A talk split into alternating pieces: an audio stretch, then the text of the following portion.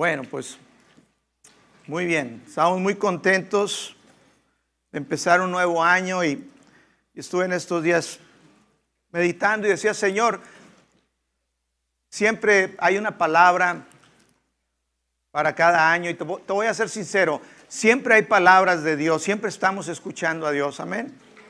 Y te voy a decir una cosa, yo estoy escuchando constantemente a Dios, siempre estoy escuchando. Él me está hablando, yo estoy tratando siempre de seguir las instrucciones que Él me da. Le estoy pidiendo al Espíritu Santo que me enseñe, que me revele. No me conformo con lo que yo he aprendido, sino dice la palabra que el Espíritu nos enseña todo. Y, y siempre hay palabra, siempre hay alguna palabra, pero Creo que la palabra que, Dios tiene, y lo creo con todo mi corazón porque lo estuvo confirmando, es la palabra que me dio hace un par de meses, tres meses, que gracia y fe estamos en una nueva temporada. Amén. Yo creo que entramos en una nueva temporada y este año tiene una activación también diferente para este esta nueva temporada. Sabes, Dios sí tiene temporadas, Dios tiene estaciones. Dios hizo todo así, así lo diseñó. Dios diseñó eso de acuerdo a cómo son las cosas en el reino de Dios y me lo ha mostrado. Y, Dios tiene temporadas. Y hoy, gracia y fe, este año es una nueva temporada. Y le decía, eh, ¿qué temporada? Y me dice, es, es lo que ustedes han leído, lo que yo les he hablado en Isaías 43, en el verso Isaías 43, creo que era el verso 17, déjame llegar ahí.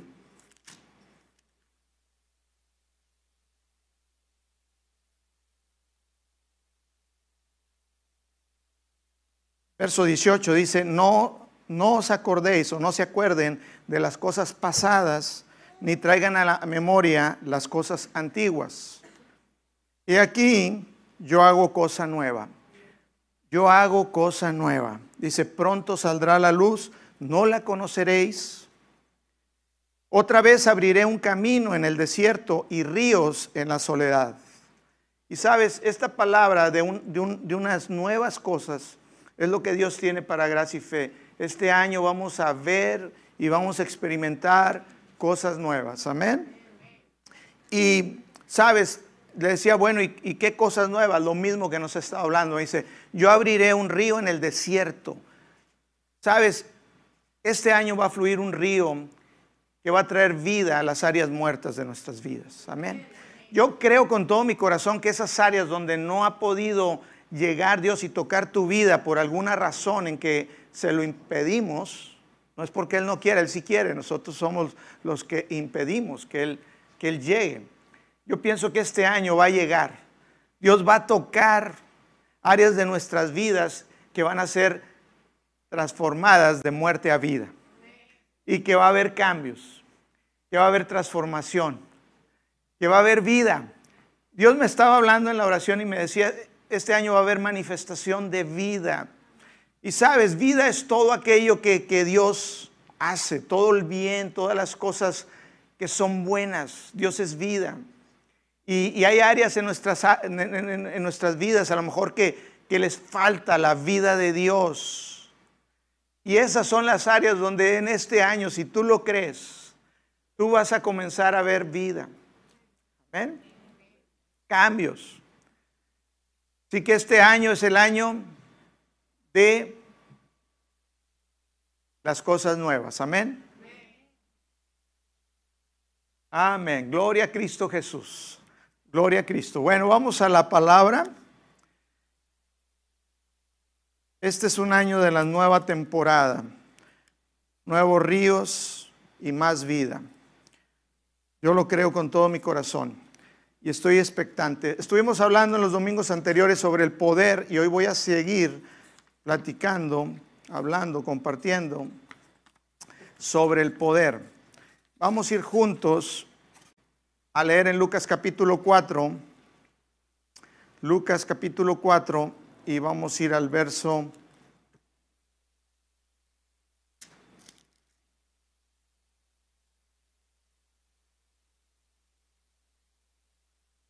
Dieciséis en adelante. Dice, vino Jesús a Nazaret donde se había criado y en el día de reposo entró en la sinagoga conforme a su costumbre y se levantó a leer. Y se le dio el libro del profeta Isaías, habiendo abierto el libro, halló el lugar donde estaba escrito, el Espíritu del Señor está sobre mí, por cuanto me ha ungido para dar buenas nuevas a los pobres, me ha enviado a sanar a los quebrantados de corazón, a pregonar libertad a los cautivos y vista a los ciegos, a poner en libertad a los oprimidos, a predicar el año agradable del Señor. Amén. Sabes, esto está escrito aquí es lo que Jesús vino a hacer. Y, Jesús fue ungido por el, con el Espíritu Santo. Él dice, el Espíritu del Señor está sobre mí por cuanto me ha ungido para todas estas cosas descritas en este, en este versículo.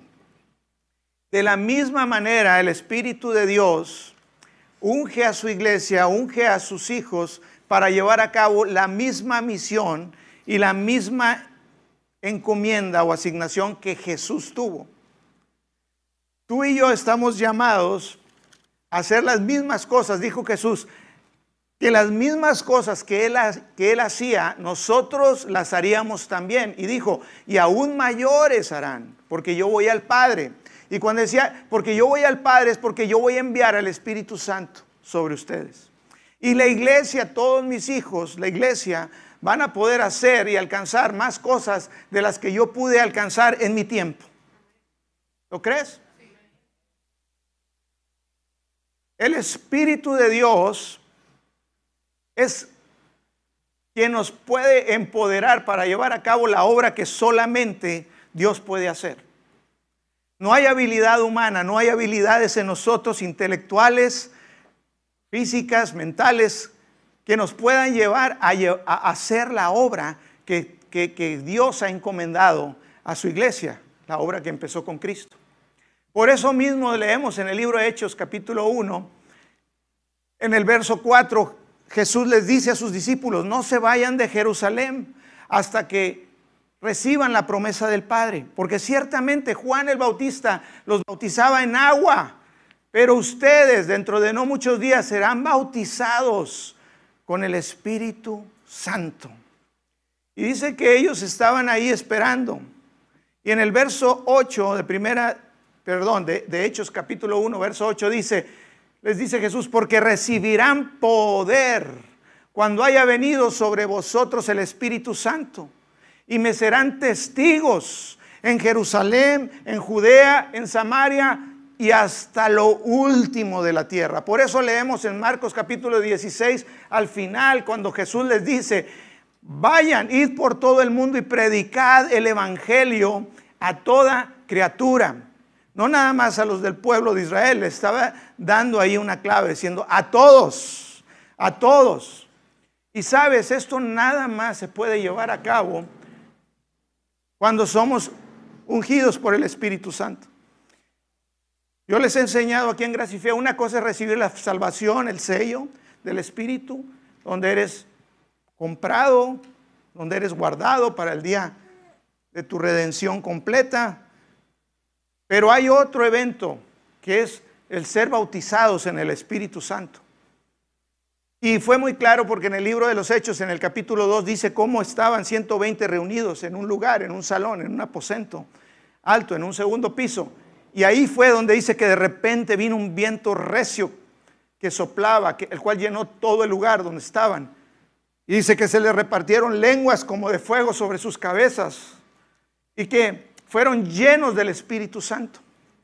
Dice que comenzaron a hablar en otras lenguas. Eso es lo que sucede cuando, ah, cuando tú eres lleno del Espíritu Santo. Comienzas a hablar en otras lenguas. Y, y dice que profetizaban. Dice que la gente que estaba ahí de muchos lados los veían y decían, ¿qué es esto? Les oímos hablar en nuestras lenguas, en nuestros idiomas, porque había gente de todo el mundo. Eh, las maravillas de Dios. Dice, ¿qué es esto? Otros decían, están borrachos. Porque cuando tú eres lleno del Espíritu, cuando tú te llenas, ¿sabes qué? Tu, tu, tu, tu cuerpo tú, no puede permanecer igual. Cuando tú te llenas del Espíritu, el Espíritu hay gozo y comienzas a reír. Y dices tú, ¿qué les pasa? Están borrachos. Eso decían, comienzas a reír, comienzas a llorar. Solamente el Espíritu Santo nos puede hacer llorar y reír al mismo tiempo. Y, sabes, y el, Pedro se levantó y dijo, no, estos no están ebrios como ustedes creen, porque es apenas las nueve de la mañana sino esto es lo dicho por el profeta Joel 600 años antes. Que en los postreros días derramaré de mi espíritu sobre toda carne. Y mis hijos y mis hijas profetizarán. Los jóvenes verán visiones. Los viejos soñarán sueños. Y haré prodigios en el cielo, en la tierra, hasta el, hasta el día en que Él venga y juzgue. Y, cuando Pedro les dice eso al pueblo, el pueblo puso atención. Y después Pedro les dice, oigan todos varones israelitas, les dice, esto que sucedió aquí es por Jesús, es el Espíritu Santo.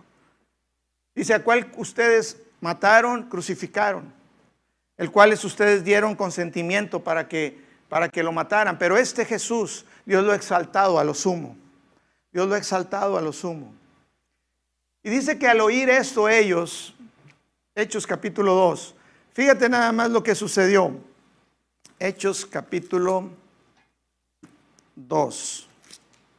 Y al oír esto, en el verso 37 en adelante, y al oír esto se compugieron de corazón.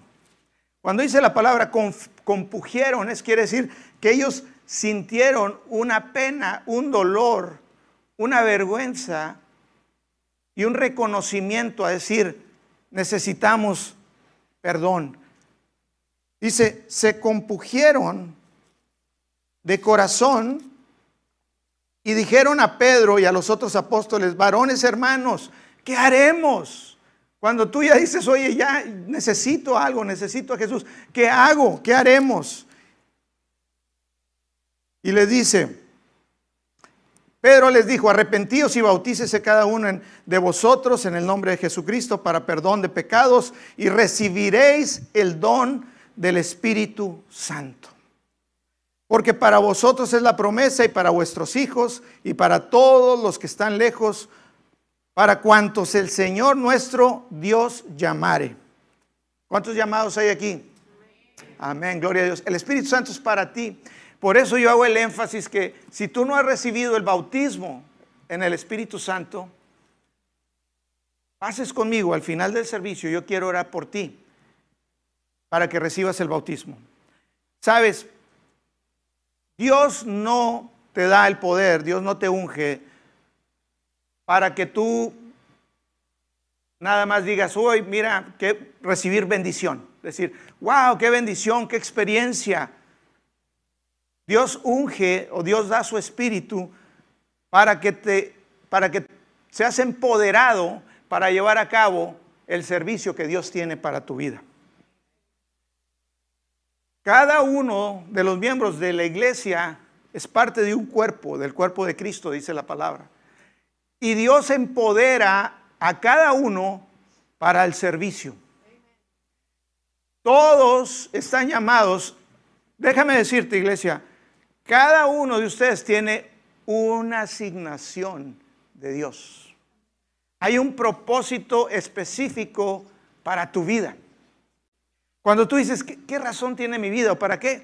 Déjame decirte, hay un propósito en Cristo para ti. Muchos pasan de largo. No son entendidos escuchar, piensan que ir a la iglesia es, ah, a ver qué dice, me la pasé bien. No, no, no, aquí no es así en gracia y fe, aquí no venimos a pasárnosla bien, aunque no la pasamos a todas, ¿verdad? Gloria a Cristo. Hay poder. Dios quiere que su iglesia haga las cosas que Cristo hizo. Dios quiere que salgamos, que testifiquemos. Cuando el Espíritu de Dios viene sobre ti, y tú permites que el Espíritu Santo obre en tu vida, tu vida tiene cambios. Hay cambios, hay transformación de vida. Entonces tú puedes testificar y decirle a la gente, ¿sabes qué? Jesús libera. Yo era borrachísimo, loco y de todo. Me liberó. Gloria a Cristo. Yo no amaba, yo no sentía lo que ahora siento por ti, porque es el amor de Dios en mí. Hace rato que cantábamos que lo amamos a Él. Yo, yo, no amaba a Dios, es como dice la palabra, yo lo amo porque Él me amó a mí primero. Porque yo recibí de su amor y su amor me llenó. Porque no podemos dar nada que no hayamos recibido. Todo lo recibimos de Él.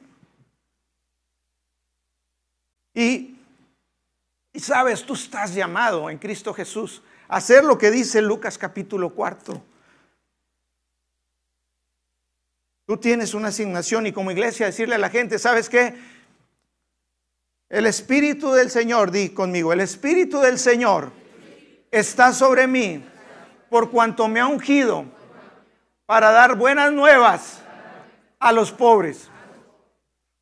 Dios te ha ungido para llevar las buenas nuevas, para testificar de Cristo, decirle, esto es lo que Cristo hace. Cristo me sanó, Cristo me liberó, Cristo restauró mi familia, Cristo rescató mi matrimonio, Cristo sacó a mi hijo del fango y del lodo cenegoso donde yo estuve un día.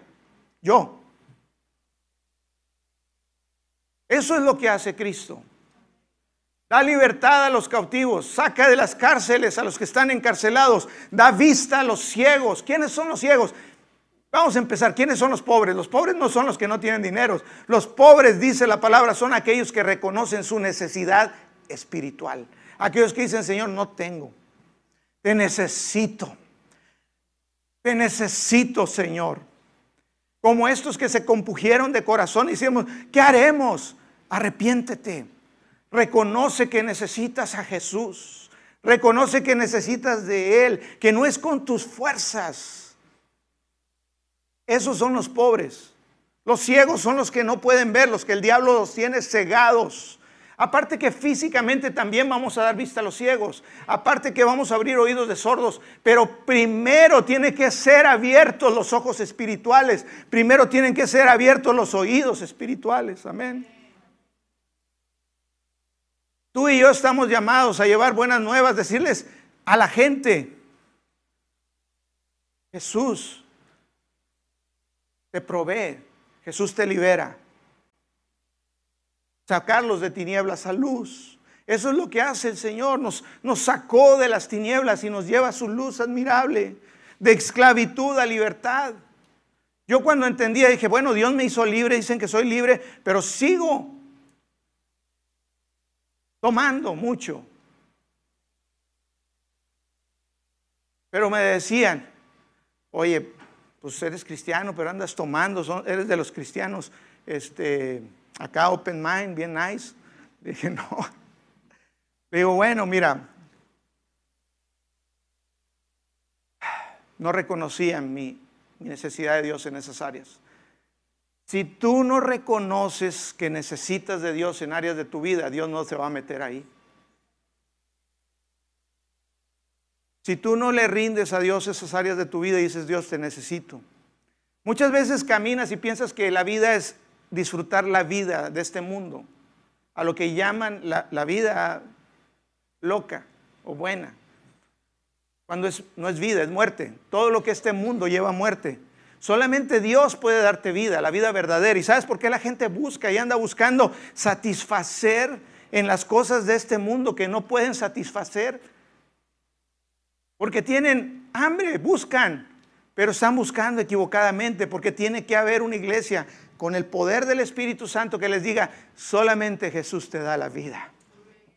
Jesús te llena. Jesús te satisface el alma que tiene sed. Todos los que tengan hambre y sed de justicia van a ser satisfechos en Cristo Jesús y no vas a andar comiendo mugrero, buscando en cosas que no son vidas y no son muertes. Son engaños que dices tú, ahí está la diversión. Me voy a ir a tomar, me voy a ir a la pachanga, me voy a ir acá, me voy a hacer, me voy a, voy a disfrutar la vida. ¿Sabes qué estás disfrutando?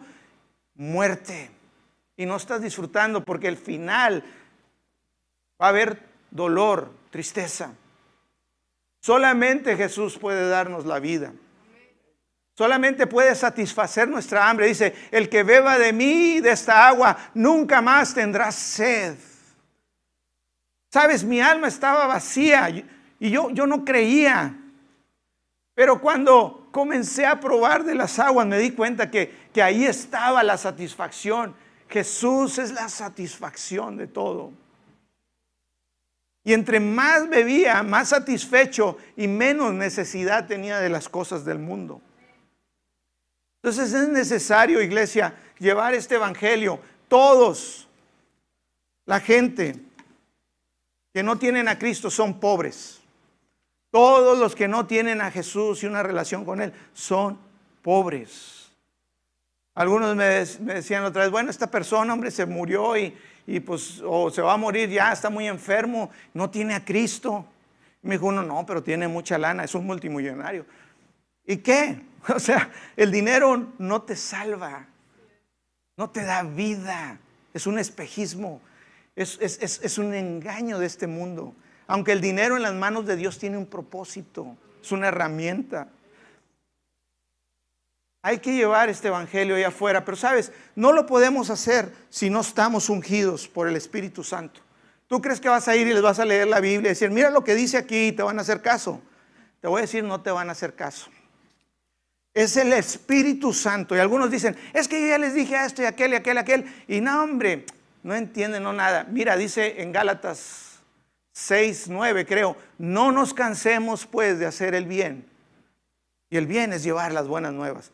Porque a su tiempo cegaremos si no desmayamos. Es, sigue, insiste, insiste, pero bebe en el poder del Espíritu. No quieras ir con palabras persuasivas de humana sabiduría y leerles los versículos y darles bibliazos en la cabeza. Lleva el amor de Dios, deja que el Espíritu de Dios fluya en ti, deja que sea Él que te ponga palabras específicas que son del Espíritu. No podemos convencer a nosotros a nadie. Dice la palabra que es el Espíritu el que convence al mundo de pecado. Es Él. El día que tú menguas, Él aumenta. Todo esto es al revés. Tú, tú eres débil, el poder de Dios se manifiesta en tu vida. Dejemos que el poder, el Espíritu Santo en nosotros lo haga, como lo hizo en Jesús, que Él no se estimó el ser igual a Dios. Aún le lavaba los pies a sus discípulos, le servía, dice, yo no vine sino a servir. Fíjate en el Dios Todopoderoso, el que creó el universo, qué corazón y qué manera de enseñarnos. ¿Cuánto más nosotros? Él fue humilde. Él se, rebajó y se hizo igual a ti y a mí. Por amor. Y nosotros tenemos que ir en ese amor. Si tú y yo no vamos con el poder del Espíritu, en el amor de Dios, no vamos a lograr nada. Por eso tenemos que reconocer, como dice ahí en la palabra, el Espíritu del Señor está sobre mí, por cuanto me ha ungido para llevar las buenas nuevas a los pobres. A sanar a los quebrantados de corazón. Sabes, hay muchos que necesitan escuchar el Evangelio. Cuando dice la palabra a sanar a los quebrantados de corazón, muchos creen tradicionalmente que es a los que les rompieron el corazoncito. La novia los dejó plantados el día de la boda. Mi mamá me dijo esto y me ofendió cuando era niño y no puedo olvidarlo. Me rompió el corazón mi papá porque me dijo esto, esto y aquello. Yo tengo... Esos no son los quebrantados de corazón. Los de corazón roto están heridos, tienen coraje. Muchas veces no perdonaron están lastimados y si siguen, se amargan porque les rompieron su corazón. El quebrantado de corazón es todo lo contrario, es aquel que se humilla ante Dios, que le obedece, que dice, Señor, yo perdono las ofensas, que reconoce el perdón tan grande que Dios nos dio y que suelta que obedece y se humilla delante de Dios, solamente a esos Dios puede sanar. A esos son los que Dios puede sanar.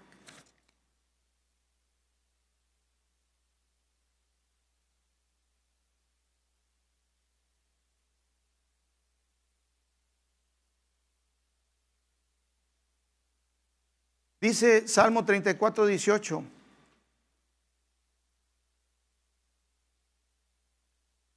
Mejor dicho, Salmo 51, 17 dice, Salmo 51, 17, los sacrificios de Dios son el espíritu quebrantado, el corazón contrito y humillado, no despreciarás tú, oh Dios.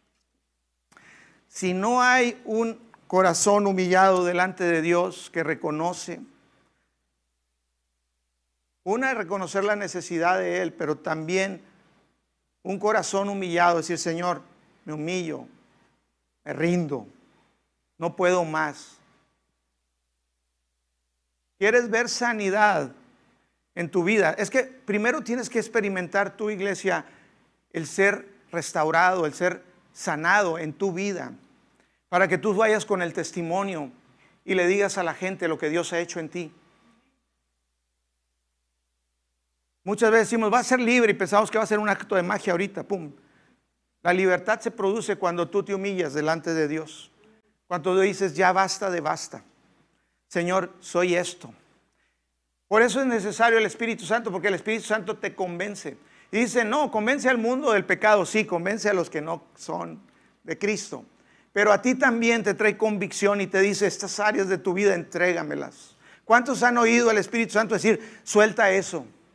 ¿Cuántos han oído el Espíritu Santo decir, ya no hagas esto? Yo lo escucho todos los días. Déjame decirte que cuando yo he visto mayores rompimientos en mi vida y he visto avances, yo he tenido que humillarme delante de Él y arrepentirme. No importa qué tan santo vivas o en qué nivel de santidad, que nunca hayas tomado ni café en tu vida, porque tiene cafeína. Tú necesitas llegar al punto donde el Espíritu Santo te muestra tu condición y te humilla y te quebranta para que tú puedas ser levantado. Amén.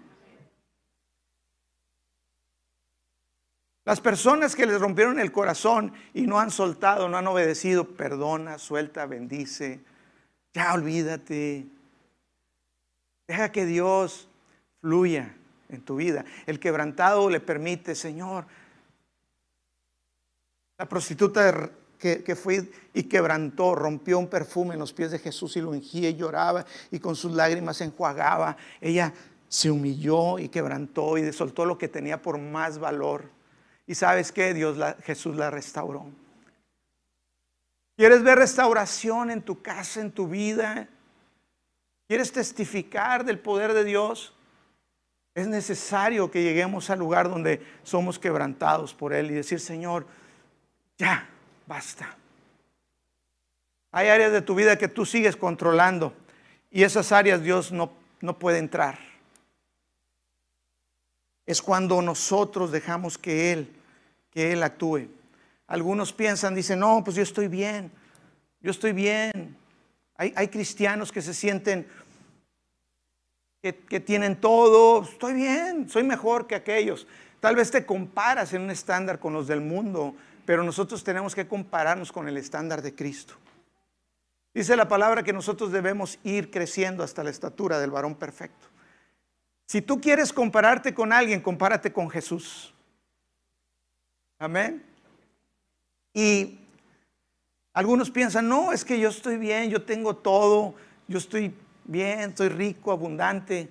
No digo rico en dinero, sino que crees que todas las cosas contigo está bien. Así estuvo la, iglesia de la Odisea a la cual Jesús les, el Espíritu habló en Apocalipsis capítulo 3. En Apocalipsis capítulo 3, el Espíritu de Dios, Jesús se aparece a Juan en la isla de Patmos y le da la revelación del Apocalipsis y le habla a la, iglesia, a una iglesia de la Odisea, y dice, escribe al ángel, verso 14, de la iglesia que está en la Odisea. Y aquí el amén, el testigo fiel y verdadero, el principio de la creación de Dios, dice esto. yo conozco tus obras, que ni eres frío ni caliente. Eres tibión, ahí andas, no, yo bien, a todo dar, uh, cool. Dice, que ni eres frío ni caliente. Ojalá fueses frío, ojalá mejor dijeras, mira, ni soy cristiano, yo ando allá. O que seas realmente caliente, soy un hijo de Dios. Dice, pero cuanto eres, por cuanto eres tibio y no frío ni caliente, te vomitaré de mi boca. Porque tú dices, yo soy rico y me he enriquecido y de ninguna cosa tengo necesidad. ¿No sabéis que tú eres un desaventurado, miserable, pobre, ciego y desnudo? Por, por tanto yo te aconsejo de que de mí compres oro refinado en fuego, para que seas rico y vestiduras blancas para vestirte y que no se descubra la vergüenza de tu desnudez. Y unge tus ojos con colirio para que puedas ver. Dice, yo reprendo y castigo a todos los que amo. Sé pues celoso y arrepiéntete. He aquí yo estoy a la puerta y llamo. Sabes, siempre Él está tocando en áreas de tu vida y de la mía. Él quiere entrar y tener comunión y sanar esas áreas de nuestras vidas que van a dar testimonio de Él. Pero es hasta que entendemos que necesitamos y que nos humillamos que puede Él entrar y hacer una transformación. ¿Sabes? Algunos han oído aquí sobre los ah, grandes avivamientos que ha habido en la tierra. ¿Alguien levanta la mano ha oído eso? Tal vez la mayoría no han oído eso.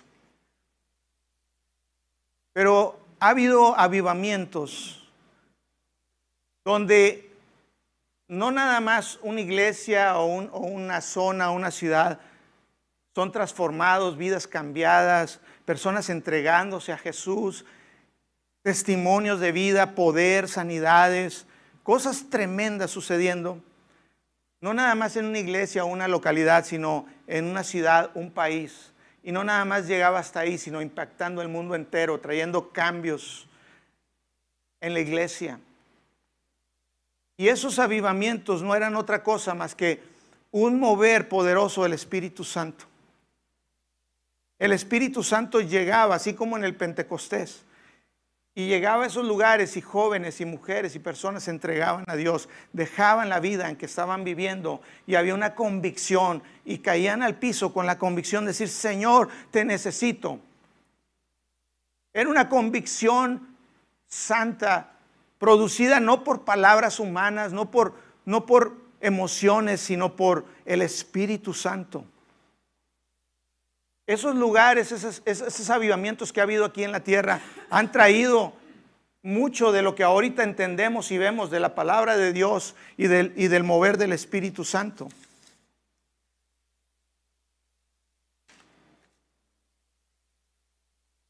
Todos los avivamientos están relacionados con un mover poderoso del Espíritu Santo. Uno de estos grandes avivamientos fue en Gales, Inglaterra, y voy a terminar con esto. Fíjate, uno de estos grandes avivamientos se llevó en Gales, Inglaterra. Yo los he leído todos los avivamientos, he leído tanto y he escuchado y he visto porque es una obra poderosa que trae verdaderos cambios, transformaciones. Dice, uno de estos grandes avivamientos se llevó a cabo en Gales, Inglaterra, donde un joven llamado Evan Roberts oraba y oraba esto. Dios, dobléganos, quebrántanos, Espíritu Santo. Para muchos decir, ¿cómo? Te rompo, te hago, si tú ya estás bueno. Hablando de los que escuchamos mucho de justicia, decimos, no, si yo ya estoy perfecto.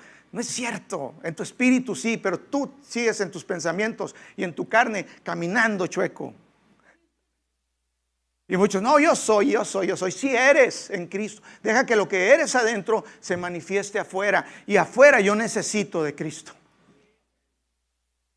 Y decía, quebrántanos. Esa era la oración. Señor, ponos en la posición donde digamos, me rindo, te necesito desesperadamente. Porque es solamente cuando llegas a ese punto que el poder de Dios de para transformar tu vida te va a cambiar. Y dice, en otras palabras, pone nosotros el entender que te necesitamos, que sin ti no somos nada.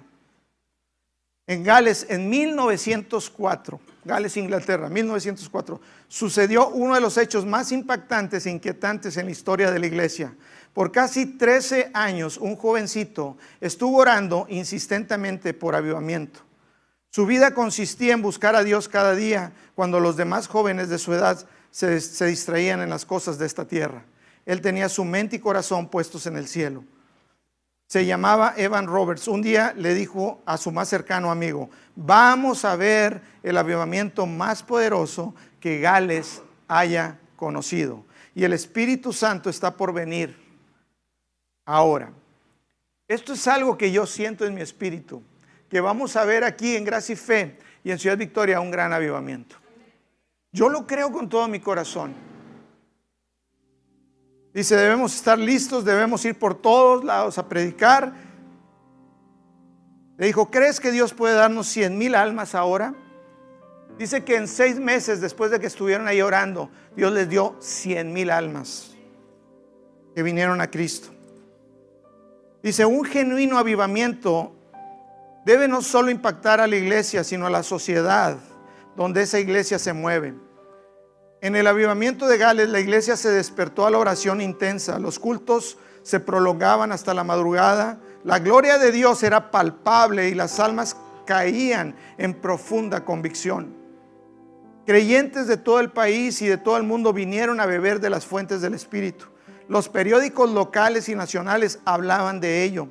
Toda la sociedad hablaba a favor o en contra, pero nadie resultaba indiferente a lo que estaba ocurriendo en la iglesia. Cientos de alcohólicos abandonaron las cantinas para volverse sobrios y padres de familia ejemplares. Muchas tabernas cerraron por falta de clientes o directamente cambiaron su rubro. Prostitutas y personas marginales cambiaron radicalmente y visiblemente de vida los eventos deportivos se suspendieron, nadie iba a verlos y hasta los deportistas estaban en los cultos. Las compañías teatrales dejaron de ir a Gales porque no tenían público. Las personas solo querían oír la palabra de Dios. El índice de delitos y criminalidad bajó drásticamente. Los tribunales tuvieron la mitad de trabajo que antes, que antes del avivamiento. Las comisarías se vaciaron, no había detenciones.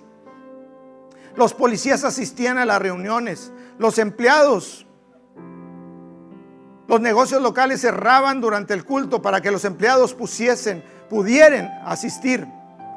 Es bien conocida la anécdota de que ante la conversión de muchísimos mineros, era una ciudad minera ahí, mineros que trabajaban en las minas de carbón, los caballos debieron ser reeducados, pues habían sido adiestrados a obedecer órdenes en forma de malas palabras. Así les decían las palabras. No las voy a decir, caballo, tal por cual, muévete. Y dice, tuvieron que ser reeducados, pues habían sido adiestrados a obedecer órdenes en forma de malas palabras. Pero ahora, como el vocabulario de los mineros había cambiado, hubo que enseñarles a reaccionar a un nuevo lenguaje. Gloria a Dios. Estas cosas, aunque pudieran parecer detalles menores, son las que dan fe de un genuino avivamiento. Pues si solo cambia la congregación, pero la sociedad no es impactada en hechos concretos, es de temer que no sea un avivamiento, sino un simple emocionalismo. Algunos escritores de ese tiempo dijeron, la profundidad de un avivamiento será determinada exactamente por el espíritu de arrepentimiento que éste logre. En realidad, esa es la clave de todo verdadero avivamiento nacido de Dios. Queremos ver gente arrepentida, cambios de vida, humillados. ¿Sabes? Eso solo lo puede hacer el Espíritu Santo. En el avivamiento de Gales, los grandes expositores de Inglaterra tuvieron que venir a sentarse a los pies de los rudos y curtidos trabajadores mineros y ver las maravillas de las obras de Dios.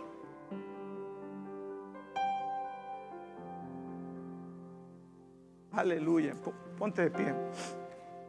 Aleluya. Gracias te doy, Padre. Espíritu Santo. Espíritu Santo glorioso.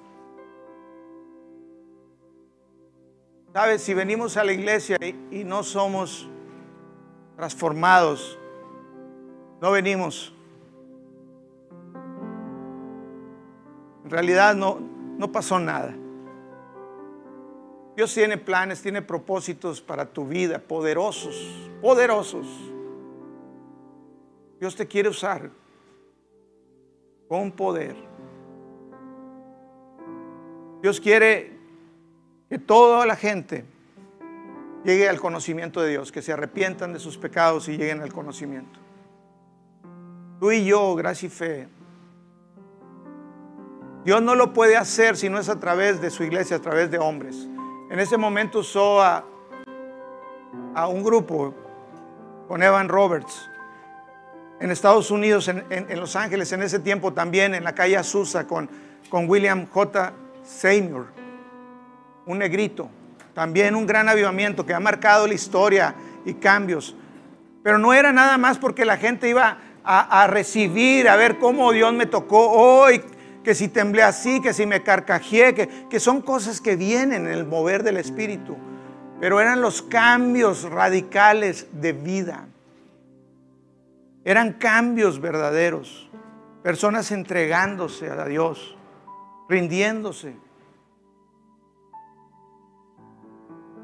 Si la gente se cae, si la gente ríe, si está bien.